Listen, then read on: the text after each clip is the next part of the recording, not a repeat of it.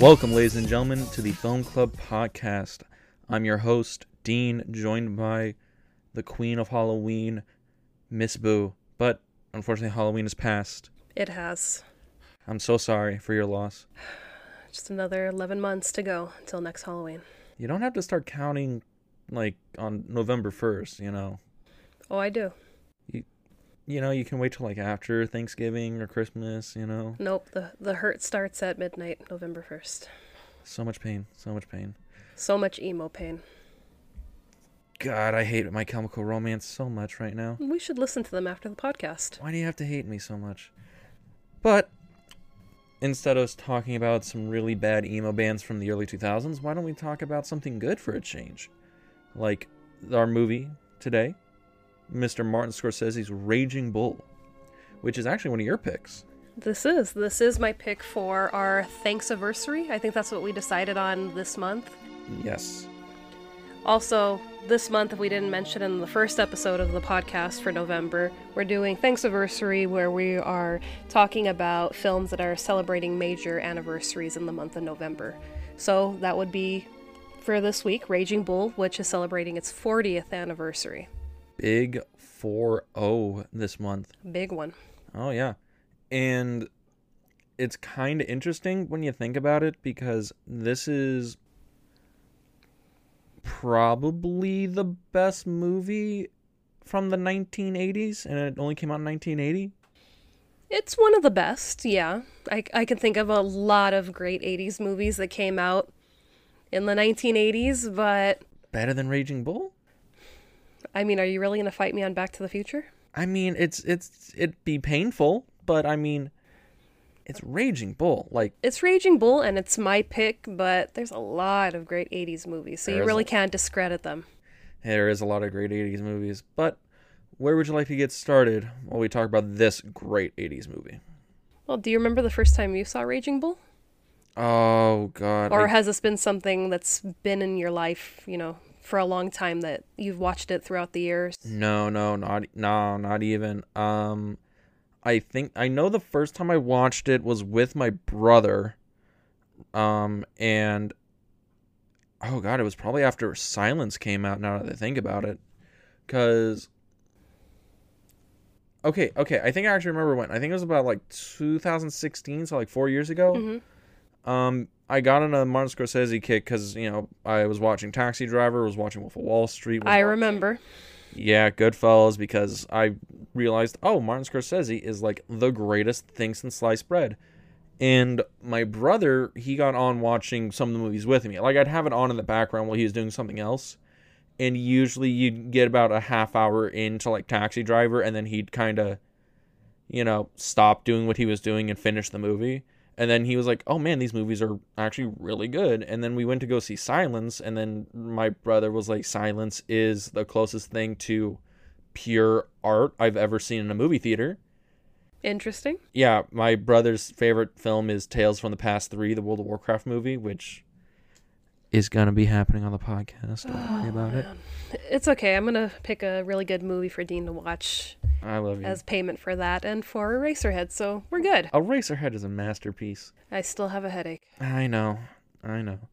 But um, after Silence, I was looking into it, and everybody said Raging Bull was Scorsese's best movie, and then I found it on, I think at like Fye in Mm. Fullerton on like a whim on like one of our dates, Yeah. And I was like, oh, this is cool, and I picked it up and brought it home and watched it, and I think that might have been the last time I watched it was like like four years ago. This Well, was that's that's a long time. yeah, this is one of those things where I actually have a pretty bad memory, but I have a pretty good retention for movies. Mhm. So I was like, oh, I don't need to rewatch it. I'll be fine. And then we rewatched it for the podcast, and oh, I missed a lot of a lot of stuff. That the steel trap for movie trivia is actually pretty loose now. And there's a lot of trivia for this movie. There's copious amounts of trivia. But yeah, so the last time I saw this was probably like four years ago, and I've only ever seen it once, may- maybe twice since then. Mhm. But yeah, what about you? Since I know you're a big old uh, boxing fan. I am a boxing fan, and I'd seen it, you know, a long time ago. And from then, it was just clips like on YouTube. But I rewatched it for the podcast, and it was like watching it for the first time again, seeing things that I didn't see or, you know, really didn't matter when I was younger. You know, you get more into the complex relationship between his first wife, his current wife, and it's just, you know, you kind of understand a little bit more about what he's going through. Because when you, you see it when you're younger, it's more about the boxing and his, you know, dreams to becoming the greatest. And you get older and you start seeing, you know, hey, he's struggling with his marriage, with children, with his career, his family his sexual inadequacies, his anger, his rage. Lots of rage. Lots of rage. Raging bull. Yes. That's kind of interesting that you say that this is a um, that you remembered for the boxing because the boxing in this movie is really stylized. Like it does it does not look like a real boxing match. It's very choreographed. So I wouldn't even say choreographed. It looks completely fake in, No, in it- terms of like in terms of like a traditional boxing match i mean we've watched boxing matches and fighting it doesn't look like a traditional fight i mean it, it's very stylized it very much looks overly subjective to jake lamotta and the realism of those scenes just I, I don't know i don't know i don't think they're very realistic boxing scenes to me, it's more like a dance. You know, they're, they're throwing punches at each other, but it, it feels like a dance between these two men and who's going to come, you know, standing up. And usually, Jake never goes down. Yeah, I mean, Jake LaMotta in real life, because this is based on a true story, is considered one of, if not the best middleweights of all time. And I mean, for good reason. The guy had a chin of granite. And I think he was only knocked down one time. Yeah, he was knocked down once in his entire career, and that came like later in his career when he tried to move up weight classes. which is, you know, for a boxer, that's amazing that you've only been KO'd once. Oh yeah, well he he was TKO'd a few times, but he was only ever dropped once. Yeah, which is again really crazy when you think about it. He was very good at his job. But yeah, um so I think we really should talk about De Niro and his role in the movie. I love De Niro. I know you make the De Niro face all the time. I can't help it, and I'm proud that I can make that face in honor of him. Because he's a great actor. We get it. You want Robert De Niro to be your dad. It's okay. I mean, who wouldn't want De Niro to be their dad? I mean, it'd be. I mean, maybe Robert De Niro, but definitely not Robert De Niro playing Jake LaMotta as my dad. That would be terrifying. No, not Jake LaMotta, no. So, sorry, um, the actual living children of Jake LaMotta. Uh, apologies. I mean, he, he probably was a good dad, you know. I haven't read his book, so I don't know. I mean, certainly wasn't a great husband. No. But on that note, uh, not talking about Jake LaMotta and his seven wives, let's talk about De Niro and him playing Jake LaMotta because he cut weight for the role. He actually got into like boxing shape to play Jake LaMotta. And he also put on the weight to play Jake LaMotta in the later years of the film, too. So, I mean, kudos to De Niro for cutting weight and then gaining a ton of weight. He gained, I think, 40 pounds or 60 pounds for the role. Yeah, Scorsese was ready to shut down production because he was worried about De Niro's health. Oh yeah, he thought he thought he'd have a heart attack during a scene. That was real. So, you know, kudos to all actors that they cut weight for roles and they get down to these, you know, very dangerous, you know, weight classes where they're either incredibly skinny or really overweight. You know, you're just putting so much stress on your body. Big one is um Christian Bale. Oh, yeah. He what is it? He bounced from the machinist where he dropped like 60 pounds and then bounced back up to play Batman. McConaughey, too. Oh, McConaughey's done it as well, yeah. But I mean, the standard set by De Niro for this is insane. Yeah. And I'm not sure how long it took for the, the movie to be filmed, if it was like maybe a year that they worked on this. So, Um, no, probably, probably not, because I think, because okay, because the film's weird, because um, for De Niro as an actor, he probably did all of his training in the pre-production phase, because I can't imagine Scorsese wouldn't have already had De Niro pegged to play Jake LaMotta because they had already worked together so often. Well, De Niro actually came to Scorsese to make this movie. After Scorsese had his cocaine OD, Yes. Yeah. Fun fun fact for all those who didn't know, all great directors are cokeheads. Letting you know now. I didn't know that about Scorsese. I, I was very shocked when I read that. You didn't know that? No, I, I didn't know that. Oh yeah, he was a coke fiend throughout the seventies. No, I, I didn't know it. And it was cool to see that so, um, De Niro went to go visit him and said, hey, you know, we should really turn this into a movie. And Scorsese was very against, you know, making a sports movie, a boxing movie. Because he hates b- sports and boxing. Eh, I think he just didn't want to do a sports movie.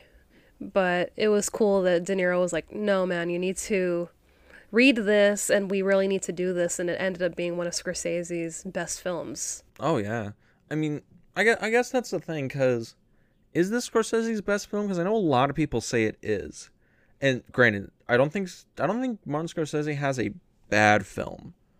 I, I can't really think of any off the top of my head. I also haven't seen all of Scorsese's movies, so I can't really rank what's the best. Mm-hmm. Well, I mean, you've seen a lot of them. I I've mean, seen a lot of them. Goodfellas, Casino. Goodfellas. You've seen Wolf of Wall Street. I've seen Wolf of Wall Street. Wait, have you seen Silence? I haven't seen Silence yet. Oh, come on, it's as my brother has stated, it is the closest thing to pure art the cinema has ever given to the earth. Then maybe you should pick it for an episode. I think I will. Yeah, So like we're gonna get that real Catholic guilt going down on you. It's gonna be great. So for right now, I can't really say this is Scorsese's best film, but I could say this is one of his best films. I mean, One of the most iconic films that he's made. I mean, is there any film that you have seen of his that you would rank higher? Maybe Goodfellas, but that's because I've been watching it a lot longer than I have Raging Bull. You're a fan of the gangsters over the boxers. Of course. Ah, but of I mean, I love boxing, but who doesn't love gangsters? Yeah, this is true. Look here, she. It's all the gangsters, she. There, there's my there's my cringe part for the episode. Have fun with that. You mean your Chief Wiggum part? Because you Does- does sounded my- you sounded a lot like Clancy. Does my gangster voice sound like Chief Wiggum? It kind of does. Wow, I never knew I had a great Chief Wiggum. See? Yeah, uh, no. Anyways, more let's let's get back to the podcast. More podcast stuff. So yeah, so Robert De Niro's performance in the film is honestly fantastic. He won Best Actor for this role. He did. and he embodies Jake LaMotta's rage, his anger, his sexual frustrations, everything about Jake LaMotta that is a bad human being. De Niro like takes it and rolls with it. And I, I didn't know that Jake LaMotta was partially deaf. Uh, So that's yeah, I think he blew out his eardrum or something like that. yeah. I think on one side he had like maybe sixty percent, and on the other side like forty percent. So that's kind of why he was Well, that's pretty com- angry and that's pretty common for boxers. yeah. You take a lot of you know blows to the head, to the ears. Yeah. But yeah, you, you can understand why he's so angry. You just can't hear what's going on, and it's co- it's conveyed really well in the movie because he's constantly, you know, trying to read people's lips, and he's you know accusing his wife of cheating on him. Well, I, I don't know if that anger stems from like an auditory disability, like an understanding disability. It's more, I think it comes more from his like paranoia because he's paranoid about everyone in his life. He thinks his brother is trying to um, pull the wool over his eyes, take his money, steal his wife. His, he thinks every woman in his life is cheating on him or doing things behind his back. But you add paranoia with this, you know, loss of your hearing. That's only going to make you more paranoid, more more angry. Oh, I guess. I mean, I'm not saying that doesn't contribute, but I feel that the emotion of his character is far more based in his overwhelming paranoia and his overwhelming sense of inadequacy. Because I, I think that's the, the heart of the performance. I mean, don't get me wrong, the feeling of him, it is a very interesting character thing that he always stares at people hmm whenever he goes anywhere, he's always looking directly at no matter who he's talking to. There's I don't think there's a scene where he's just kind of like looking away at something and kind of like hearing in. It, it that is an, an an actor's choice, but I don't know if that's the crux of the performance. It could be, and since De Niro had uh, LaMotta there with him as a consultant during the film, it could be a thing where Jake said to him, you know, this is me, you know, I, I focus in on other people, Or it could have just been De Niro's choice of, you know, hey, I'm just going to Mad dog everyone I see. mad dog observe everybody that comes into the room. Yeah. I mean, it is it is interesting because Jake LaMotta did did train De Niro for this role. He actually trained him as a boxer and helped De Niro get into the method and the character work and all that other stuff. And De Niro got out, got really good at boxing. I think LaMotta said he was one of the top ten middleweights he'd ever seen. Yeah, he said he could have been a contender, and I guess De Niro won. Could have been a contender. I could have been somebody. Could have been somebody. Could have been a contender. You you do a pretty good Brando though. I, I'm not gonna lie. I mean, I'm still ashamed that I said that quote to you a couple years ago, and you thought, "Oh, Raging Bull," and I'm like, "No, that's from On the Waterfront by Marlon Brando." Oh well, the the, the Decades before this movie. I get it. I'm a terrible I'm a terrible human being, but the movie does end with the raging with Raging Bull with Jake LaMotta quoting On on, the the, waterfront. waterfront. And it's it's crazy that that's how the movie ends where it's, you know, Charlie, I could have been somebody. I could have been a contender. And it's Jake LaMotta and he's just reciting that monologue and it has so much like weight to it because when you think about it, it's like Jake LaMotta, you were you were not a contender. You were the champion. Mm-hmm. You you won. You you reached the top of the mountain. You're considered one of the best boxers in the middleweight division to ever live. Well, he reached the top of the mountain, but there was still another mountain he wanted to scale. He wanted to, you know, branch over into the heavyweight, even though he wasn't a heavyweight fighter. So, And also, by the way, um, for those who don't know, middleweight for this because this took place in the 1940s and 50s, and back then, he- uh, middleweight was 155, 155 to like 160, 165. So Jake LaMotta was nowhere near heavyweight degrees in terms of size or weight.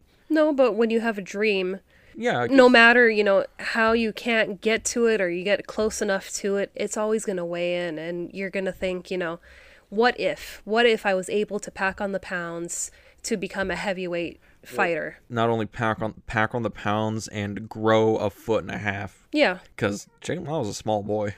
he was and I mean, that that in that era, he would have been boxing Rocky Marciano, Joe Louis. Uh, honestly, if he did it later in the career after his um heavy after his uh, middleweight run, he probably would have seen Muhammad Ali fighting. So he, he would have been in prime like heavyweight boxing territory in terms of the era if you tried to jump up. So I don't think it would have been that successful. But I the other than boxing terminology and mythology because I love combat sports, but I think the big thing is that when Jake LaMotta he reaches the top of the mountain, he gets there alone. yeah. When he gets to the top, his brothers basically disowned him. Mm-hmm. His wife has left him. His he has no real friends to speak of that we ever meet.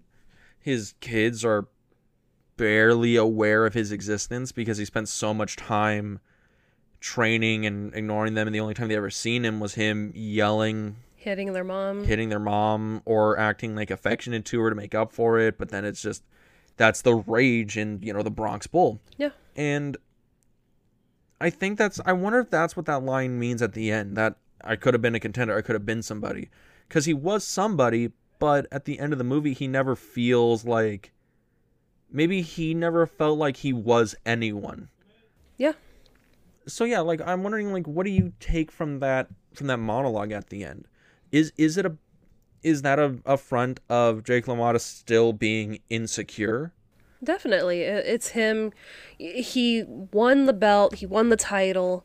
He is a champion. You can't take that away from him. he had a wife he had a beautiful wife had kids had money success Had his brother, but he threw it all away for, you know, for anger for whatever reason was just, you know, driving him wild to the point that he was ready to fight everybody. So, you know, a contender could be that dream of heavyweight and being somebody is actually, you know, having that family, that healthy family life that he really didn't have.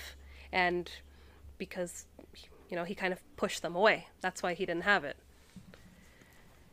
you know i'm i'm just wondering because Jake LaMotta as a character in the film, because I have no idea who Jake LaMotta was in real life, everything I know about him is that he was worse than he was in the film. I mean, that's quoted from his wife when after they saw the film and he asked her, "Was I really that bad?" and she goes, "You were worse." So we have no idea what went on in their marriage, Yeah. how bad it actually was. And I mean, he has since passed away. Actually, he passed away like two, three years ago. Really? He was 92. Ooh. Yeah, no, he was a. I mean, when you spent the majority of your 20s and 30s in peak physical condition, Mm-hmm. And you only let yourself go in your mm, early to mid 40s, yeah, you can probably push it pretty far. Then also, the man had a chin of granite, and I don't think he ever got punch drunk. So, never, never had to deal with the Parkinson's or the shaking hands. He basically just got super lucky in terms of boxers and fighters. Yeah. But yeah, beyond that point,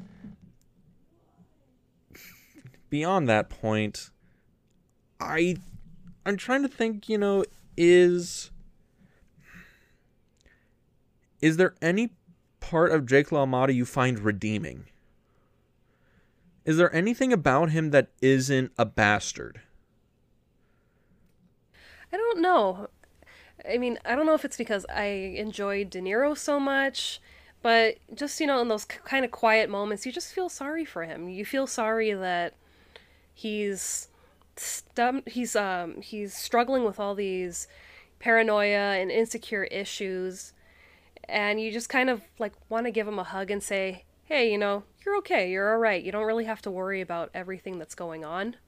But at the same time, when someone's so stubborn and they're set in their ways, there's really no way of So Jake LaMotta is so he's not a redeemable character by any stretch of the imagination, but you you feel sorry for him, right? Yeah, I feel empathy towards him.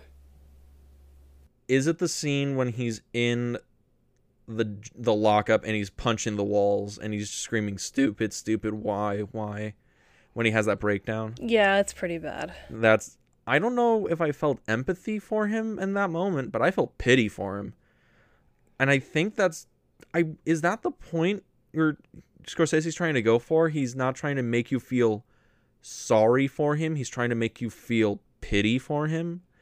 This guy who's reached the top of the mountain, who's done all this, but his downfall is his is himself. He's the only person to blame. He's just this angry man who fought tooth and nail to get what he wanted, but he was a mon he was a beast inside of the ring and outside of it he was just a monster.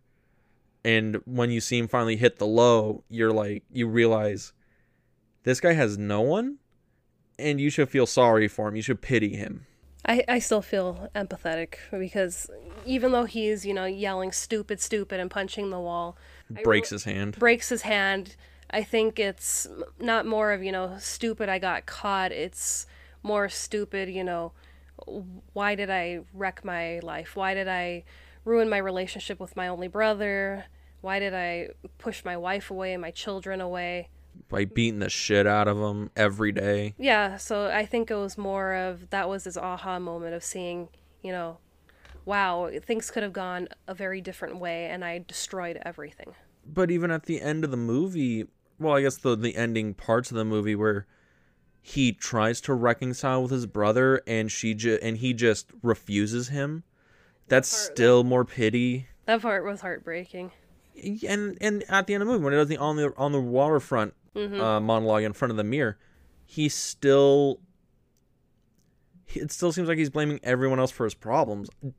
Okay, so I guess that gets to the heart of the question does Jake LaMotta change from the beginning of the film and towards the end of the film?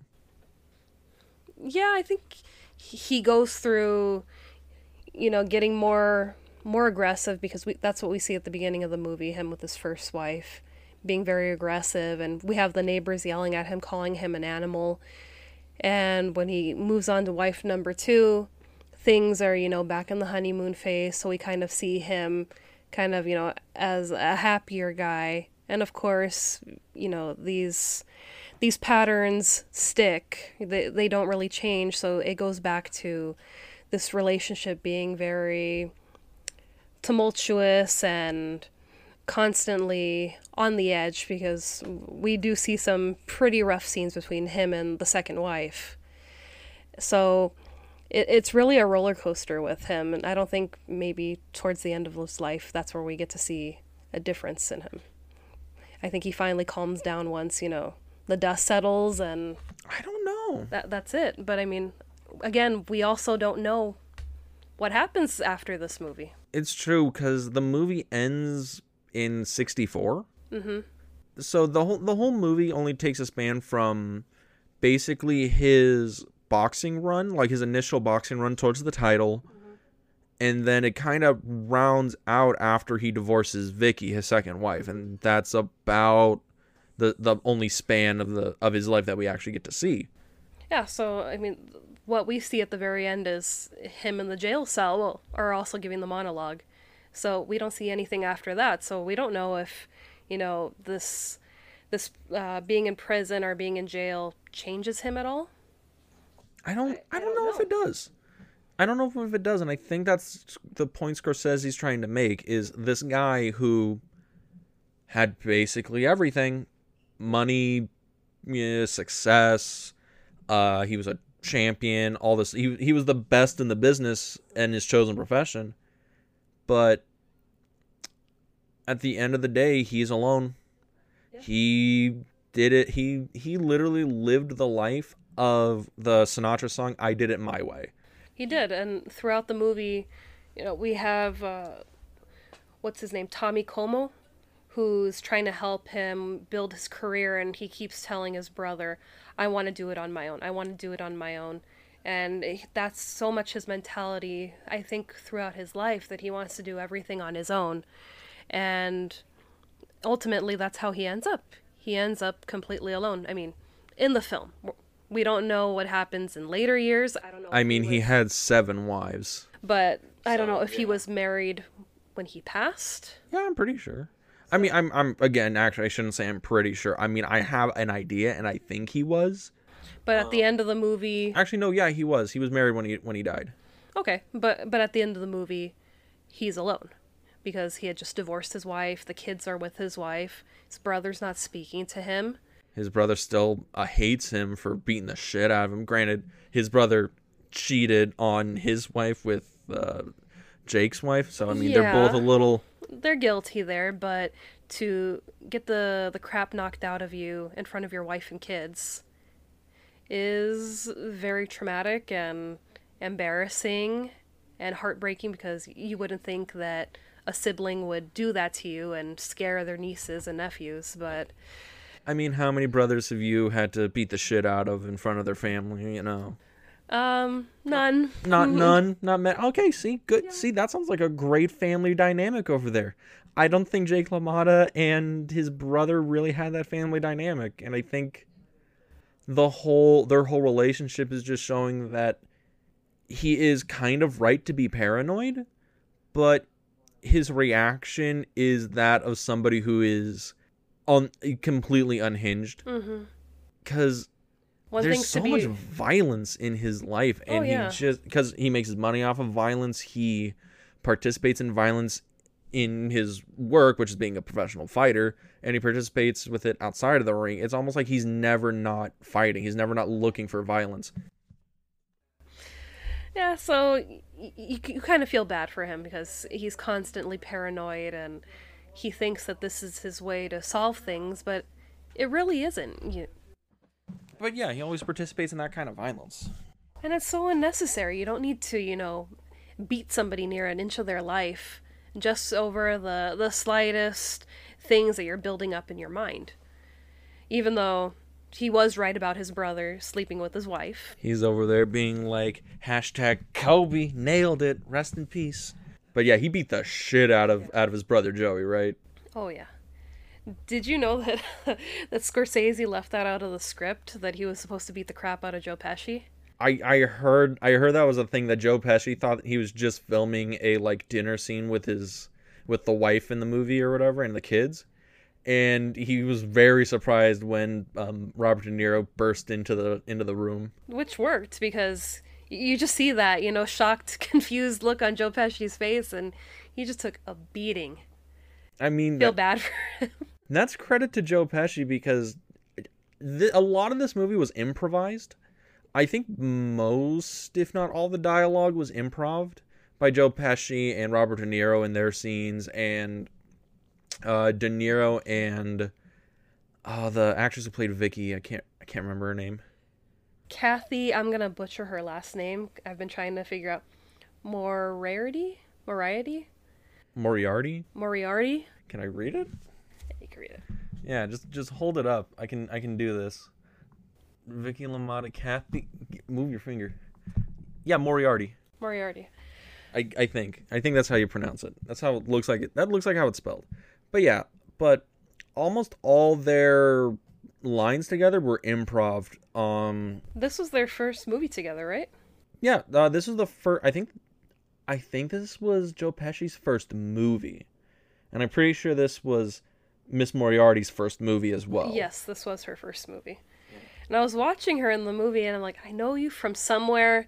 I was she she figure it looks out. familiar from something or other. And I finally figured out she's Carrigan from Casper. Oh yeah, yeah, she is. So I was like, that's cool. This is a young Carrigan. So definitely have to watch Casper now. Oh, but yeah, so that's like again, that's a testament to the these actors' performances because the dialogue they came up with on the fly, a lot of the blocking, all that stuff, and Scorsese being a good director mm-hmm. just gave them the tools to be like, look, if it works for the character, go for it. I'm here. I'm gonna film it. I'm gonna make sure everything's you know working. Just shoot for the moon. And De Niro is the kind of person to say, all right, yeah, I, I can do that. I'm Robert De Niro. I'm probably the greatest living actor. I got this. I mean, let alone, you know, even the, the scenes where they're hitting each other, they're actually hitting each other. Which is. I mean, I feel. Again, you feel bad for Pe- Joe Pesci because Robert De Niro broke one of his ribs during one of the scenes. Man, they, really went hardcore for this film. Oh yeah. I mean, again, this movie is fantastic with like all the little bits and all the the interesting bits of the film because basically every part of the movie feels real except for the boxing scenes because I will keep harping on it. You love to harp. I I know, like I'll play my little harp on my little cloud of pretension, but the boxing scenes are I think they're meant to look n- non-realistic. They're only meant to invoke the emotion of a fight Mhm. and not um portray an actual fight. Like the Rocky film. Like Rocky is a good example of boxing shown in a realistic way and this is shown in boxing in an artistic way. It's it's mm-hmm. one versus the mechanics versus the emotion. Yeah, and I think that's what Scorsese was trying to go for with this film. You know, this was partially part of the reason why the film was shot in black and white because he didn't want to be like Rocky in color. So he really went for more of an artistic feel when it came to this kind of boxing movie. And I think that's why you're having such a hard time with the boxing scenes scenes not feeling authentic because it is supposed to be more of a artistic view on, you know, the fighting. Oh no, I mean I I appreciate the artistic view on the fighting. Honestly, I think it works great. Um again, this I don't think there's a single frame of this movie that doesn't work. I'm just saying that it's weird to call this a boxing movie and not call it A biopic? a biopic or a drama or it it's just it's just strange because everybody says because okay I- i'll just just say it. I looked at some reviews of the film mm-hmm. on imdb while i was doing a little bit of research on this and somebody said this isn't a boxing film. This is just some weird art house film that has boxing in it but it's not boxing. It's just art stuff.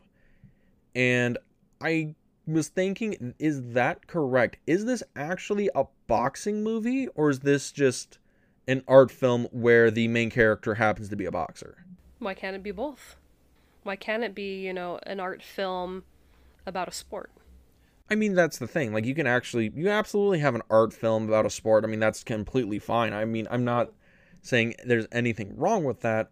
What I'm saying and trying to get to is that this film does not care about the actual boxing, the in-ring performance because I mean, there's only about 10 minutes or less of boxing in the movie. It's it's more of a movie about Jake LaMotta's life. Exactly. So is this would could you get away with just calling this a straight biopic and the boxing is not even secondary to the story, but so like it, it's a footnote of the story at large. You probably could, but boxing meant so much to him. I don't think you could really give boxing the back seat. I mean, you couldn't tell his life story without talking about the boxing. No, and throughout it, it's just him trying to reach the top of the mountain and get the belt. So even though we don't see too much of the boxing and the boxing's choreographed, it was still so important to him that he basically got rid of everything just to have boxing in his life. And ultimately lose it in the end. Well, I think I led the discussion uh, pretty well so far. I think it's your turn. Is there anything in the movie you wanted to talk about? Any thoughts you wanted to poke at and pin down? Well, since you are a film student, I'm a film nerd, yes. nearing your film education career, I'm almost done, yeah. Hopefully, this will be the last uh, semester. what did you think about the way the, the scenes were shot?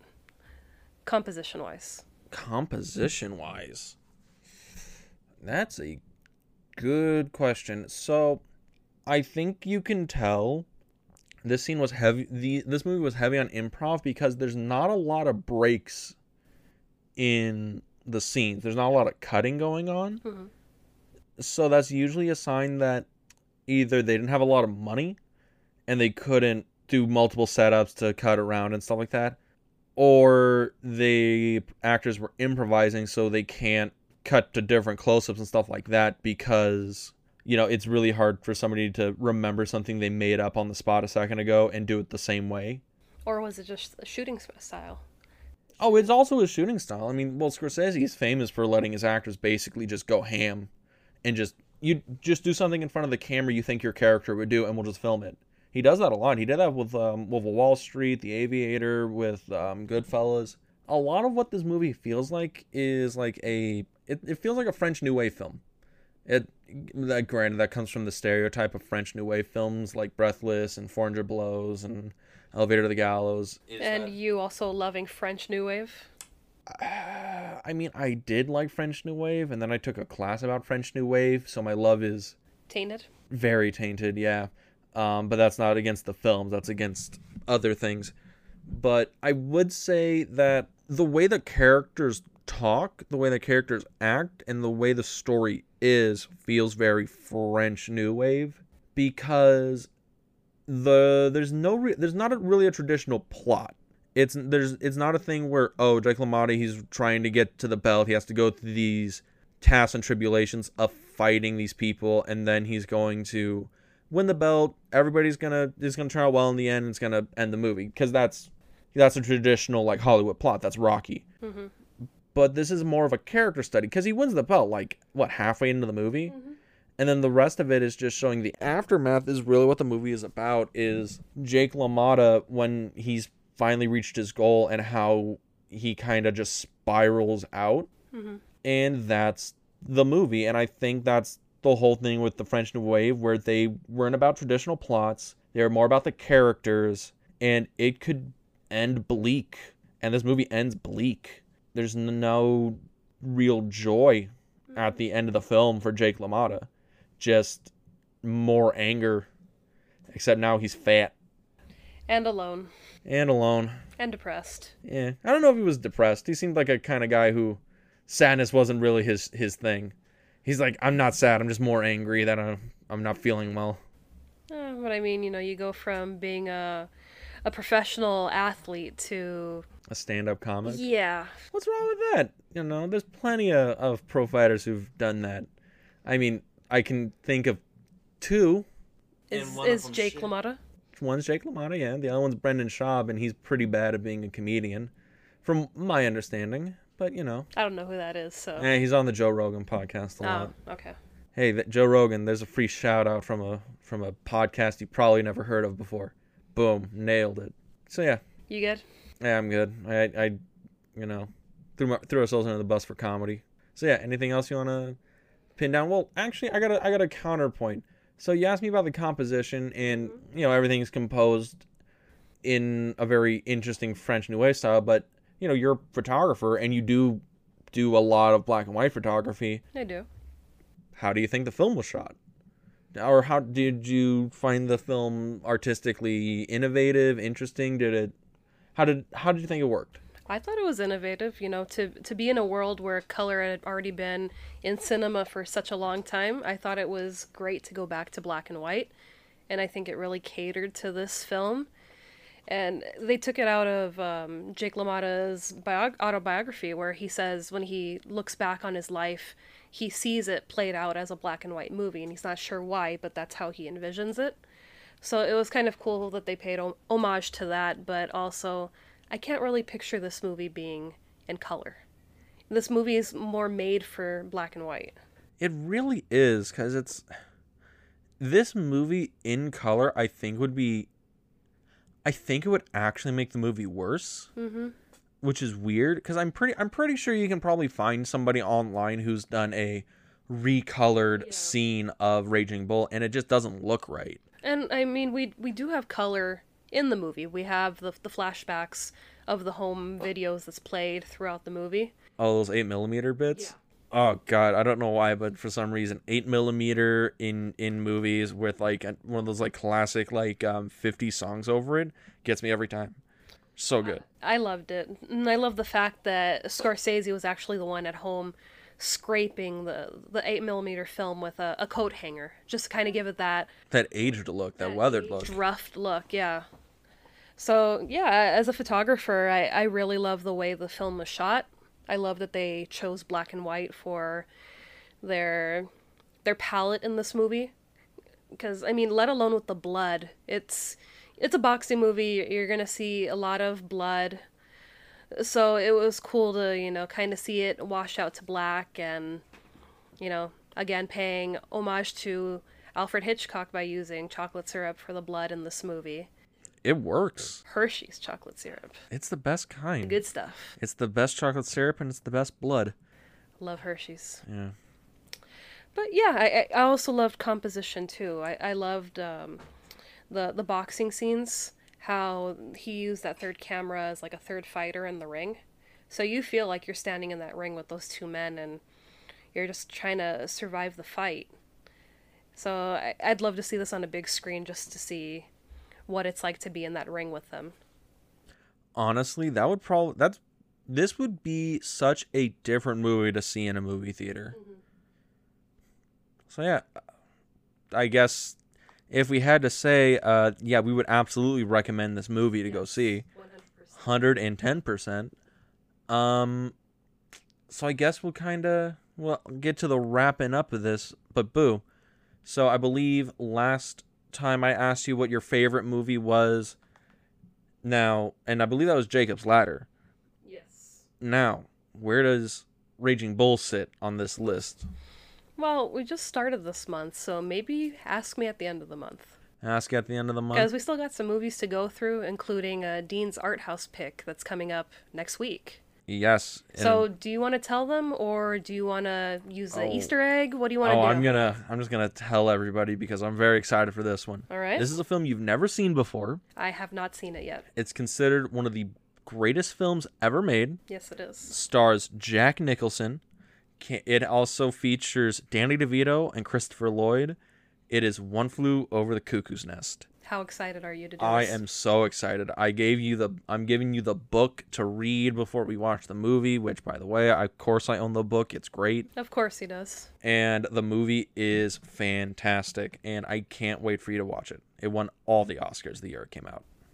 I will be watching it soon. I'm very excited to watch it. I love Jack Nicholson.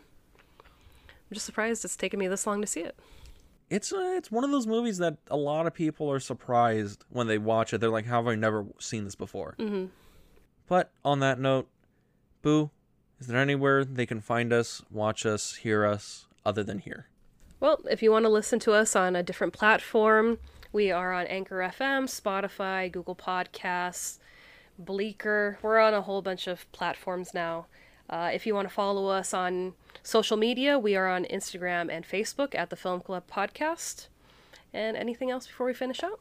If you want to hear more of me ramble on about movies, you can find me on the Double Feature podcast on the YouTube channel In the Frame or on our on the other Instagram page run by you, which is the Double Feature underscore podcast. That would be correct. Uh, and see, I got it right. you did, and I'm surprised we only had one shameless plug today. Hashtag shameless plug. Can't believe you did, and I'm so proud of you. But other than that, you can also find me on the same channel. I do another podcast called Too Obscure for TV, which hopefully the first episode would have dropped by the time I've done this, so have fun with that. And other than that, that's uh should be about it. All right. We'll see you next week at the film club. See you next week at the film club. Keep on fighting. Peace.